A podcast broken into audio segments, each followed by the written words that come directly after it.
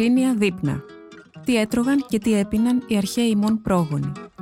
Ο Βρετανός ιστορικός Άντριου Ντάλμπι μας προσκαλεί σε ένα συναρπαστικό ταξίδι στην ιστορία των τροφών και όλη τη γαστρονομική κουλτούρα στον ελλαδικό χώρο από τη μακρινή αρχαιότητα μέχρι σήμερα στο βιβλίο του που κυκλοφορεί από τις πανεπιστημιακές εκδόσεις Κρήτης. Είναι τα podcast της LiFO.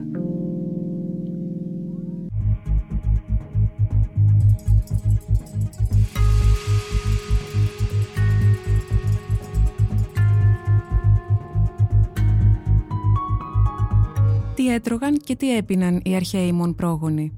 Πώς ήταν η κουζίνα τους, ποια ήταν η δίαιτα των πλουσίων και ποια των φτωχών. Τι λιχουδιές προτιμούσαν, ποια ονομασίας προέλευσης κρασιά εκτιμούσαν, τι προϊόντα και συνταγές ήταν περιζήτητα, πώς αντανακλώνται στη διατροφή τους η κοινωνική οργάνωση, οι αντιλήψεις, οι συνήθειες και τα έθιμά τους και ποια στοιχεία της μακραίωνης αυτής κουλτούρας συνεχίζουν να επιβιώνουν.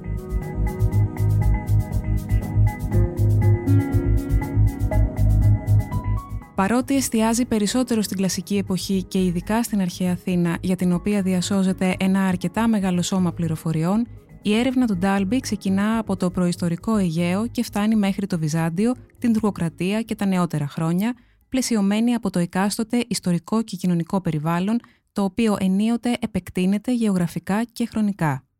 Βασική του πηγή είναι οι διπνοσοφιστές του Αθήνεου, καθώς επίσης πληροφορίες από φιλοσοφικά, ιστορικά και ιατρικά συγγράμματα, αφηγήσεις περιηγητών, ποιητικά και θεατρικά έργα, από τον Όμηρο, τον Αλκμάνα, τον Μένανδρο, τον Αριστοφάνη και τον Πλάτωνα μέχρι τον Πλίνιο, τον Ηρόδοτο, τον Γαλινό και τον Ευλιγιά Τσελεμπή, επίσης βιβλία συνταγών. Μάλιστα, πολλά αποσπάσματα παρατίθενται αυτούσια, με την ωραία εικονογράφηση να μη τον αναγνώστη ακόμα περισσότερο στο πνεύμα του έργου.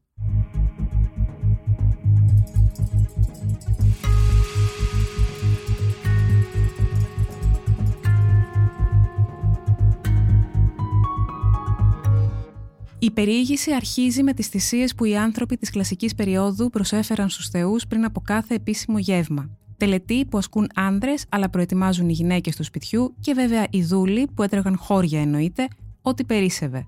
Το ίδιο και οι γυναίκες που μένανε με τα παιδιά και αρκούνταν στις δεύτερες μερίδες, μπορούσαν όμως να διοργανώσουν κατά περίσταση δικά τους συμπόσια. Σε μια κοινωνία κατεξοχήν ανδροκρατική, επόμενο είναι αυτά να αποτελούν μια καθαρά ανδρική υπόθεση. Μόνο εταίρες, αυλητρίδες, χορεύτριες και οι νοχόοι δικαιούνταν να παρίστανται όταν το κέφι άναβε, συν βέβαια το απαραίτητο υπηρετικό προσωπικό που στα μεγάλα σπίτια ήταν πολύ άριθμο.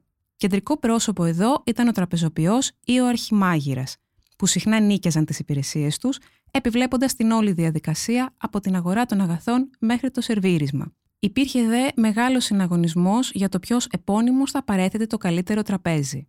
Συνήθως οι καλεσμένοι διανυκτέρευαν στον οικοδεσπότη, αφού ένα συμπόσιο ήταν μια διαδικασία πολύωρη και συνιστούσε βέβαια μια ιδανική αφορμή κοινωνικοποίησης, στην οποία, όπως γνωρίζουμε ήδη από το Πλατωνικό Συμπόσιο, όλα είχαν θέση. Επικαιρότητα, φιλοσοφικές και πολιτικές συζητήσεις, κουτσομπολιό, ποιητικές απαγγελίες, τραγούδια, πειράγματα, χωρατά, φλερτ, μέχρι και σεξ. Μόνο οι μέθη θεωρούνταν απρεπείς. Εκτός από τα ιδιωτικά συμπόσια, υπήρχαν και εκείνα που γίνονταν στη διάρκεια μεγάλων δημόσιων και θρησκευτικών εορτασμών, όπως τα Ανθεστήρια και τα Διονύσια, μια κοινωνική συνήθεια που απαντά διαχρονικά σε πολλές κουλτούρες. Στα τελευταία επιτρεπόταν, κατ' εξαίρεση, η συμμετοχή δούλων στο φαγοπότη των κυρίων. Τα φτωχικά νοικοκυριά δεν είχαν τόσα άγχη ούτε υπηρέτες, όμως και εκεί ένα ανδρόγυνο σπάνια συνέτρωγε.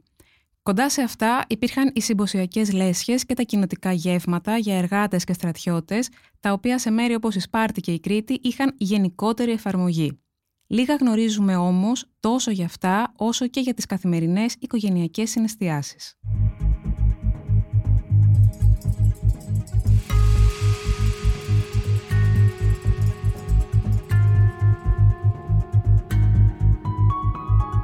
Στο μενού των πιο ευκατάστατων της εποχής, οι βασικές τροφές συνοδεύονταν από λαχανικά, τυρί, αυγά, ψάρια, φρέσκα ή παστά, όπως ο τόνος που αυθονούσε παλιότερα στο Αιγαίο ή το σκουμπρί, και λιγότερο συχνά από κρέας, από οικόσιτα είτε από κυνήγι. Το τυρί, κυρίως πρόβιο, κατσικίσιο ή και αλογίσιο, παρασκευαζόταν από πολύ παλιά, μάλιστα στην Οδύσσια απαντά εξειδικευμένο τυροκομικό λεξιλόγιο. Ανάλογη με το εισόδημα ήταν η χρήση του ελαιόλαδου. Οι ελιές καθ' αυτές ήταν ορεκτικό για τους εύπορους, βασική τροφή για τους φτωχότερους, μαζί με το κρυθάρι, τα όσπρια, τα λούπινα, τα μανιτάρια, τα χαρούπια, τα βελανίδια. Ναι, τα τρώγαμε κι εμείς, ακόμα και όταν χτίζαμε παρθενώνες, τα άγρια χόρτα αλλά και τα σαλιγκάρια, τα οποία μάλιστα θεωρούνταν αφροδισιακά. Έφτιαχναν επίσης σούπες με βάση όσπρια και δημητριακά και ζωμούς, όπως ο περίφημος παρτιατικό μέλανας που άξονα είχε το χοιρινό. Γενικά μιλώντας, η ελληνική κουζίνα πριν από τους Περσικούς πολέμους ήταν πολύ πιο απλή και λιτοδίαιτη για να φτάσει στο απόγειό της στους ελληνιστικούς χρόνους και να βρεθεί αργότερα στη σκιά της Ρωμαϊκής, την οποία όμως επηρέασε ποικιλοτρόπως. Σε ένα πλούσιο αθηναϊκό δείπνο του 5ου αιώνα π.Χ.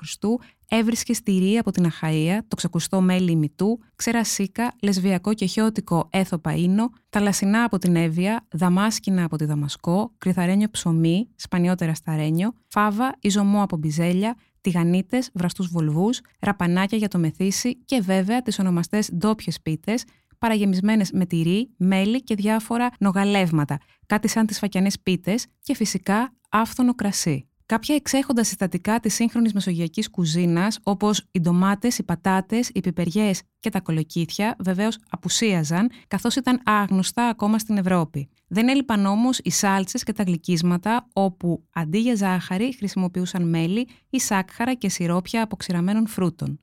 Παρότι δε, σε αντίθεση με μια γνωστή διαφήμιση, οι αρχαίοι αγνοούσαν τη μουστάρδα, είχαν ήδη σε υπόλοιψη τους σπόρους του συναπιού.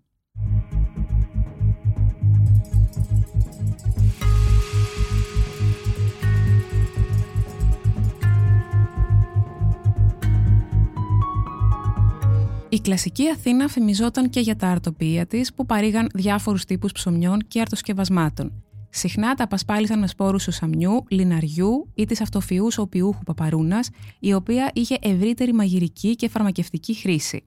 Ένας εκλεκτός μεζές των αρχαίων Αθηναίων, που δύσκολα θα ενθουσίαζε τους σύγχρονους, ήταν η μήτρα της γουρούνας και ειδικά κάποιας που μόλις είχε αποβάλει. Προσωπικά πάντως θα προτιμούσα τα χέλια της κοπαίδας, μια άλλη περιζήτητη γκουρμεδιά. Από τα πιο δημοφιλή φρούτα ήταν τα σταφύλια, τα μήλα, τα ρόδια και τα άγρια χλάδια που καταναλώνονταν ήδη από τα χρόνια των Μινοητών και των Μικυναίων, οι οποίοι γνώριζαν επίσης τα καρύδια, τα αμύγδαλα και τα φιστίκια. Σε πολιτισμούς θαλασσινούς και με έφεση στο εμπόριο δεν έλειπαν και τα εισαγόμενα, όπως οι λωτοί και οι χουρμάδες, όπως φυσικά και οι ανταλλαγές γνώσεων και γεύσεων με τους λαούς της ευρύτερης περιοχής. Τα παστά λουκάνικα είναι ήδη παρόντα στη διατροφή, όπως και τα πασταψάρια, τόνος κυρίως, καθώς και γάβρος που ήταν πιο λαϊκό έδεσμα.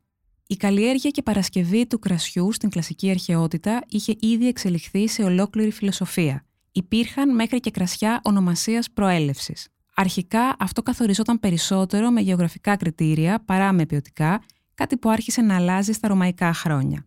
Θράκη, Θάσος, Χίος, Λίμνος, Λέσβος, Σάμο, Νάξος, Εύβοια, Αρκαδία, Σπάρτη, Σικελία αργότερα είχαν υψηλές επιδόσεις στην Ινοποιία. Κρασιά εισάγονταν επίσης από Αίγυπτο, Μέση Ανατολή και Μεσοποταμία, αν και οι γηγενείς εκεί προτιμούσαν μπύρα και χουρμαδόκρασο που δεν ξετρέλαιναν τους Έλληνες.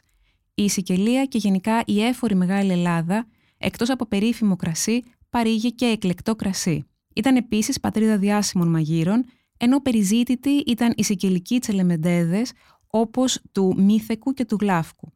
Το έπιναν βέβαια κατά κανόνα νερωμένο, συχνά με την προσθήκη μυρωδικών, ρετσινιού ή και πίσας, ενώ το παραδοσιακό τους breakfast, το ακράτισμα, αποτελούσε μια φέτα ψωμί βουτυγμένη σε κρασί ανέρωτο.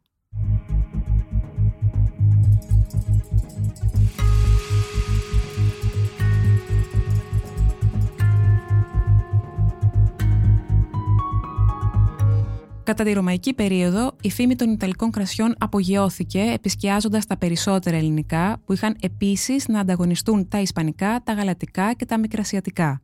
Ένα άλλο ονομαστό ποτό της αρχαιότητας ήταν ο κικαιώνας, μείγμα κρυθάλευρου, νερού, αρωματικών φυτών και βοτάνων. Τα μπαχαρικά που έρχονταν μέσω Περσίας, Αραβίας και Ινδιών δεν ήταν άγνωστα στην κλασική Ελλάδα και βέβαια ήταν ακριβά τα χρησιμοποιούσαν για να φτιάξουν φαρμακευτικά σκευάσματα, έλαια και αρώματα. Φτιάχνανε μέχρι και κρασί με κανέλα, τον αψύνθιο ίνο, όχι όμως το φαγητό, τη γεύση του οποίου ενίσχυαν τα λογή μυρωδικά. Η μαγειρική χρήση των μπαχαρικών ξεκίνησε στους ελληνιστικούς χρόνους, οπότε υπήρξε μεγαλύτερη όσμωση με τις ασιατικές κουζίνες, αλλά και ευκολότερη πρόσβαση σε αυτά. Μια άλλη ανακάλυψη των εκστρατιών του Αλέξανδρου ήταν το κίτρο που είχε πολλές χρήσεις, όπως επίσης τα ροδάκινα, τα βερίκοκα και τα λεμόνια που άρχισαν να καλλιεργούνται και στον ελλαδικό χώρο. Όσο για τη Μακεδονία καθ' αυτή, είχε να πενεύεται για τα κρασιά και τα σιτάρια της, αλλά κυρίως για τα ποιοτικά της κρέατα. Μακεδόνες και Θράκες διέθεταν μεγαλύτερες εκτάσεις και κατανάλωναν συχνότερα κρέας από τους Έλληνες του Νότου, οι οποίοι συνέδεαν την τακτική κρεοφαγία με τη βουλημία και τις αχαλήνωτες ορμές. Τα μακεδονικά συμπόσια έγιναν με τις κατακτήσεις πιο πολυτελή, μιμούμενα τα περσικά. Οι δε καλεσμένοι συχνά ξεπερνούσαν τους 100 αντί για τις λίγες δεκάδες που παρίσταντο στα καλύτερα αθηναϊκά. Τότε καθιερώθηκε το έθιμο να ψήνονται ολόκληρα ζώα στη σειρά, παραγεμισμένα με μικρότερα και ένα σωρό άλλες λιχουδιές, κάτι το οποίο απογείωσαν σε δυσθεώρητα ύψη οι εύποροι Ρωμαίοι. Τα παρημιώδη συμπόσια των οποίων ήταν, εννοείται, ακόμα πολυτελέστερα και πλουσιότερα, πλήθος πληροφοριών για τη ρωμαϊκή κουζίνα και διατροφή παραθέτει και ο Ιμπέρ Μοντεγέ στο ιστορικό μυθιστόρημα Νερόπολη.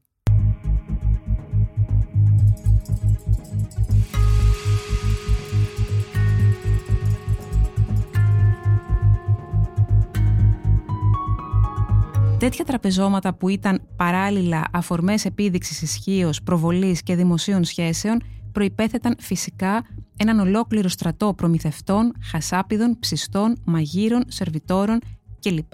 για να ετοιμαστούν κάθε φορά χώρια οι διασκεδαστές και η πρόνοια για όσους συνδετημόνες επιθυμούσαν ερωτική συντροφιά. Εκτός από τα συμπόσια, τα πανδοχεία και τα λογή στα Βερνία υπήρχαν επίσης θερμοπολία, φαστκουντάδικα δηλαδή, σαν αυτό που ανακαλύφθηκε πρόσφατα στην Πομπία. Είχαν επίσης τους δικούς τους διάσημους σεφ, ανάμεσά τους και Έλληνες, όπως και τα δικά τους διατροφικά και μαγειρικά εγχειρίδια. Διέθεταν επιπλέον ένα απέραντο πεδίο πειραματισμών, συνδυάζοντας προϊόντα, γεύσεις και συνταγές από κάθε γωνιά του τότε γνωστού κόσμου.